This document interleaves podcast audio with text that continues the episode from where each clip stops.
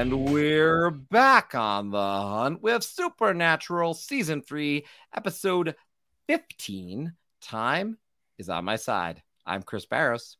Hey, my name is Dan Cummins. Thank you for listening. Uh, Chris, we've been uh, on the hunt for quite a while now, man. Like closing in on 60 episodes, uh, episode 15 of season three. How about that? For everyone listening, thank you for listening. There's a, a ton of rewatch podcasts out there, Chris. So, you know, we, we appreciate you choosing us, or, you know, maybe you're listening to a few. It, it's good to have diversity. But, um, Chris, you and I, we've been on this journey for quite a while now. I think it's safe to say your season, uh, your, your favorite season, my favorite season, coming up pretty quick. Season four is like a, a, really, really strong season. So as we continue to record these, just building the momentum right towards this finale into season four, episode one. This episode, though, Chris, I'm afraid a little bit of a speed bump, sort of like the episode we just covered.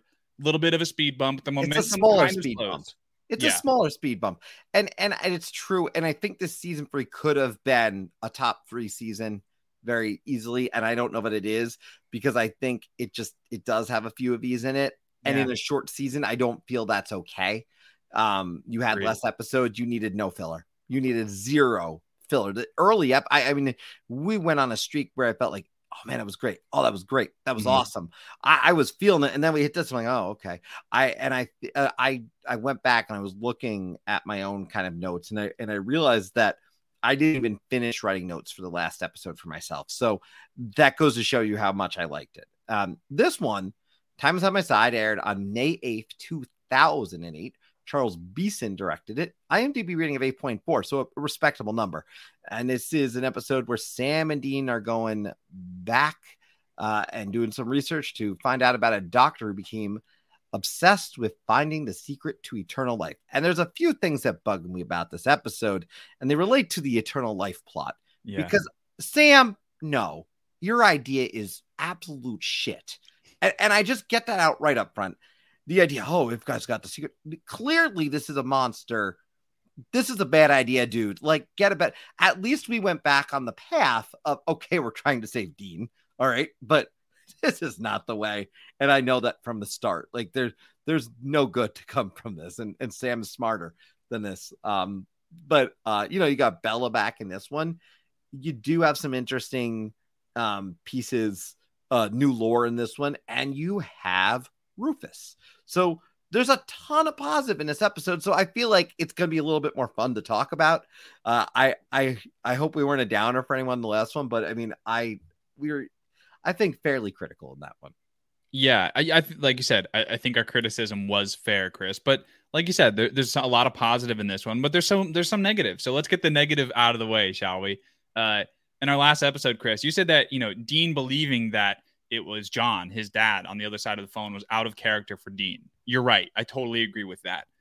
Sam thinking that you know this Andy Warhol corpse looking man has the secret to immortality after even after seeing him right like uh, you know sam does go after this guy uh and you know he sort of he, at the end of the episode like they have a chance to take this guy up on his formula whatever the hell that means chris um but again sam's decision to, to even consider this option for dean it's it's out of character for sam sam yeah. would never suggest this and that's that's really where my problem is aside from the monster being in my opinion, Chris, the weakest of the series so far. I'm I'm not even sure we can call him a monster. Like they don't go into um, you know, any of his abilities. What is the formula? Like we know that basically he uh, it's a surgeon, right? He replaces organs as they fail within his body, but he's able to live for hundreds of years because of that. Like it just it doesn't make sense. The monster, in my opinion, Chris, they should have cut this entirely. They should have cut that that thread out of the episode. Focus on finding Bella. Sam should have been with Dean the whole episode, in my opinion, and it would have been a strong episode. We we didn't need this. We didn't need uh, Doc Benton. We did. let's talk. Can we talk about Doc for a little bit here? Because yeah. Doc is the villain in this episode. He is once an ordinary doctor in 1816.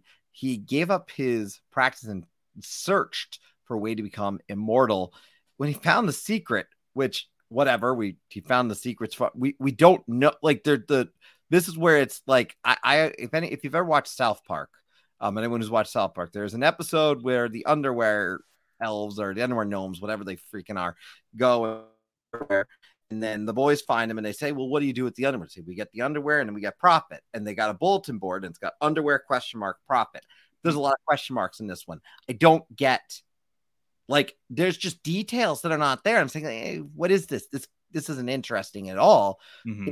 The doc, because I mean, this could have been creepy. This could have been Frankenstein like, right? There, there's a yes. few things that could have been like this could be essentially a mad scientist that I've discovered the secret to life. I can replace that. But living that long, you keep replacing the heart. Does that, hmm, you know, so ultimately he found the secret. Um, uh, but the, the interesting piece this was that John Winchester fought him a long time ago. That was the interesting piece. So, yeah, what was the lore here? I would have loved more. Um, but yeah, this guy was immortal. He had weird pits. He was creepy as hell looking. I, you know, don't get me wrong, it could have been a good monster, but it just lacked something. And I, I don't know what monster, uh, you know, abilities I would have taken to make this interesting. But I stand with you. A Dean, Bella, Sam episode because they need this would have been good because, quite frankly, you didn't need a monster this one. You need to set up the finale. And this episode does that to an extent, but it does not do it to the way that it could have.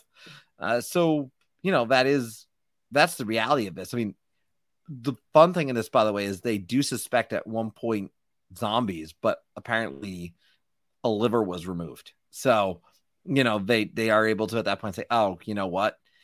And I go back and I say, what's interesting again is the John piece. John's journal tells of Benton, and to me, Great. We go back to John. Why are we going back John to John so late here though? Out of nowhere in the last two episodes, suddenly John is part of it. Like we don't need. I'm sorry, no offense to John, he's a great character, but we don't need them at this point. We need to focus on Dean. Yeah, it, you know when they bring John up, it sort of waters it down for me, Chris. Now I will say the coolest thing about Doc Benton, the the two coolest things are that number one, John Winchester cut his heart out using a chainsaw. I mean, imagine that visual, Chris. Like you should have brought JDM in for a flashback. Maybe, you know, maybe you could have got him for a, a two minute scene. I don't know. That sounds awesome. And then arguably the other coolest thing about him is that Sam and Dean literally chain him alive inside of a refrigerator and bury him. I mean, the way that they, you know, try to dispose of this guy are the coolest things about him. And so, yeah, you didn't need him. You didn't need him. I understand. Yes, Dean and Sam, they're desperate. They're desperate to save Dean, right? But you don't need to come out of the woodwork with uh, an 18, you know, a doctor from 1816 who who wants to live forever. Stop. Why why are we doing this? It's clear, Chris, that they ran out of ideas or steam. Uh, and this is where the writers strike. It's really evident that they didn't have their writers team on them, right? Like this this never would have uh, gotten through Kripke's era if the writer's strike didn't actually happen. And so, yeah, like I said, I think this is my least favorite monster of the entire series so far. Um, and, and partly because the, I. Are you counting the bugs that attack? I am, yeah, because technically, Chris, I think the bugs were uh, a curse, right? Or, or yeah, and so that's sort of a force. This is like this guy's not even a monster; he's a human that has been replacing his organs. Uh, who knows, every like 10 years or something. I will say, Chris, the, the scene towards the end where he's uh, about to scoop Sam's eye out with that horrible, horrible tool. Uh, that really creeped me out. That, that kind of gave me the heebie jeebies. So, you know, I, I guess that scene uh, was a cool one, like a scary one, but everything other than that, I mean, he looked terrible. He sounded terrible. The ambition really wasn't there. I don't know. It, it, that that whole part of the episode was a fail for me. But let's get that out of the way, Chris, because there's a lot of cool things to talk there's about. A ton of cool things. So can we first let, let, let's take this step by step. There's a few really cool things in this episode. One, the way they find out how to get to Benton is through Rufus. They even mm. get told you got to make sure you bring this because he's not gonna let essentially he's not gonna let Dean in unless he shows up with a bottle of uh some good stuff, right? So yeah.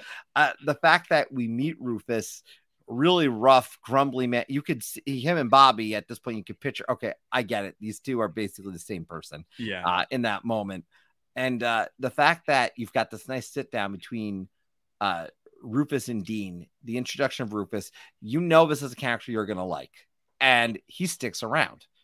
Because let's be real, we've had some of these characters like, oh, they let that that person go. So glad Rufus is a character who becomes important. So. Mm-hmm the introduction of Rufus is huge, and it turns out that Rufus can help Dean get to to Bella, and that that's really the reason, um, multi- really why that that's happening. You know, more than anything, um, because Dean wants to get to Bella. Sam's obsessed again, as I noted, with this ridiculous concept, and I I don't like that part, but it's a great scene. I love them just sitting down in this cabin. It feels like he's just talking to Bobby 2.0, and it kind of is. Yeah, Chris, give me more of that. Whatever time we could have removed from Doc, we could have given to Rufus. And I really like uh I've been saying since we started this this uh this podcast, Chris, I really love the lore of hunters, the universe. Like I like the show more than I like Sam or Dean individually. And I'm running a poll on Twitter currently, Chris, to see like, do you watch Supernatural because you really love Dean or you really love Sam, or do you love the show as a whole, the universe? The world building, the individual hunters that we meet along the way. For me, I really enjoy that stuff. And so meeting Rufus, Chris, he's a different type of hunter. You can tell. I think Bobby even says that he was selling things on the side. Who else sells things? Bella, right? So we're starting to get that. Okay, he's sort of a traditional hunter, but he also sells things on the side. Like we haven't seen that before, aside from Bella. And she's not really a hunter; she's really more of a, a seller. Um, I really love his sort of you know tough ass approach. Uh, it doesn't take no shit from Dean, Chris. None. Nobody talks to Dean like that. Dean needs to be put in his place, and uh, Rufus is willing to do it. Nobody else is. So I really love that. Yeah, and I, it is interesting. By the way, that poll that you're talking about uh, will be done by the time that we get there. But um, we've already, I know we have at least 21 people who've who voted on it at this point. So I'll be very interested when we return to that, probably for the finale recording uh, what people had to say about that finale or the recap. We'll do it in one of those. Yeah. Um, interesting thing in this, by the way, is they mention um, devil's shoestring, which is an herb that can hold hellhounds at bay, kind of like goofer dust. So interesting things in here. Um, Dean's after Bella. Let's make it clear that is what Dean is about, and it's a good thing. Um, we could skip over the monster to some extent. I do want to point out because we do need to close that gap, which is the fact that they do stop the monster. Um, you know, uh, they, they, get through, they get out of that scenario. Um, Dean saves the day, and then they bury him alive, uh, chained in a in a refrigerator, essentially. So, you know, the, the dude is there. I'm still not sure how this guy stays alive. Like a lot of this is left up in mystery, but we have to talk about Bella now because Bella's back. Bella actually arrives at the boys' hotel and tries to kill them. And the interesting piece is the why. They know that she's coming. Um, and ultimately, Bella made a deal. Bella has time not on her side uh, at all. And uh, she has made a deal to kill Sam to save her own ass. That's really what it's about. And ultimately, Lilith is the holder of the contract. And so Lilith has the contract, not just Sam's, uh, not just Sam's, not just Dean's, but she's got Bella's contract. Mm-hmm. So putting them against each other, you know, it's an interesting story. There's a lot of it. I, I love that concept. I wish the whole, I think they built up Bella pretty decently. Yeah. But in the in the long run, when it comes down to it, uh, the boys survive this one and we hear the clock strike midnight. And that's, in all honesty, this end is a savoring grace of the episode because we're going into an episode where the clock is going to strike on Dean. And you have to have that experience kind of happening like right on top of each other, two episodes in a row. It's kind of interesting and it, it really gets you like, oh crap, it's really Dean's time now. Yeah. And it did that well. So, in my opinion, um, I like that part. Some people probably celebrate too because some people just didn't like Bella. I mean, so some people are glad that Bella's gone, and it is her final appearance as Bella. Uh, I personally would have loved more Bella, but um, you know that's me, not, yeah, not everybody. We're on the same page, Chris. I think we're both big fans of Bella, and you know, I think we've covered when we first met Bella, possibly that if it weren't for the writer's strike, Bella was, you know, rumored to have a bigger role, possibly into the next season. Um, despite that, though, Chris, what this episode was able to accomplish, we basically get an origin story for Bella and we say goodbye to Bella in the same episode. Now, if, if on paper that sounds ambitious, but I think they did really well, and it's because of the help of Rufus, right? So through Rufus, we learn that her name is not Bella; it is in fact Abby. Um, she apparently inherited millions of dollars from her parents after, uh, you know, a crossroad demon approached her and made her that offer. Now, it, it wasn't clear whether Bella Abby, maybe we should call her Abby now, yeah. whether or not she pursued that, Chris, because she's sort of just sitting on like a, a swing set. Like she looks upset that she's about to say yes. That's not entirely clear, but I enjoyed that they gave us, you know, young Bella and they, you know, it's much like Hendrickson, uh, uh, Chris, uh, the FBI agent, uh, Hendrickson, excuse me. Um, he had a short lived, you know, career on the show too, but his ending I thought was really well done. He kind of came full circle. Um, Bella kind of comes full circle too. Now, I'm not saying that Bella, like, you know, Agent uh, Hendrickson. I'm not saying that Bella ends up being on the same team as the boys. She's not. Like she she practically screws them until the very end.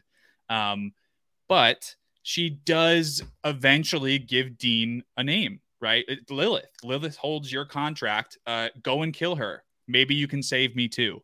Uh, and Dean says, "Nah, screw that." And my favorite quote of the episode, Chris, uh, Dean is, is on the phone with Bella and he goes, I'll see you in hell. Click. And he hangs up. And I'm like, man, dude, that was like the best quote you could have thrown out there. It sounds so cheeseball, but quite literally, he will see her in hell. You had to use that, right? Yeah. No, it's a really great moment. You know, she'll be mentioned in later seasons. Um, it'll be mentioned. We'll learn more about, um, you know, things about like what she did with the Colts. There might be a, I, I, I, she shows up in a flashback in season 15, but that's really it. That is the end yeah. of but I love the idea though of a shot that you see her hearing the hellhounds. Yes. But we don't get that moment. No. And and and that is because it's reserved for Dean, which is the heartbreaking piece when you think about it. So look, I give this episode a lot more kudos. I think even talking about it, it's very clear I I, I like this a lot better than the last one. It really did have a lot of great moments.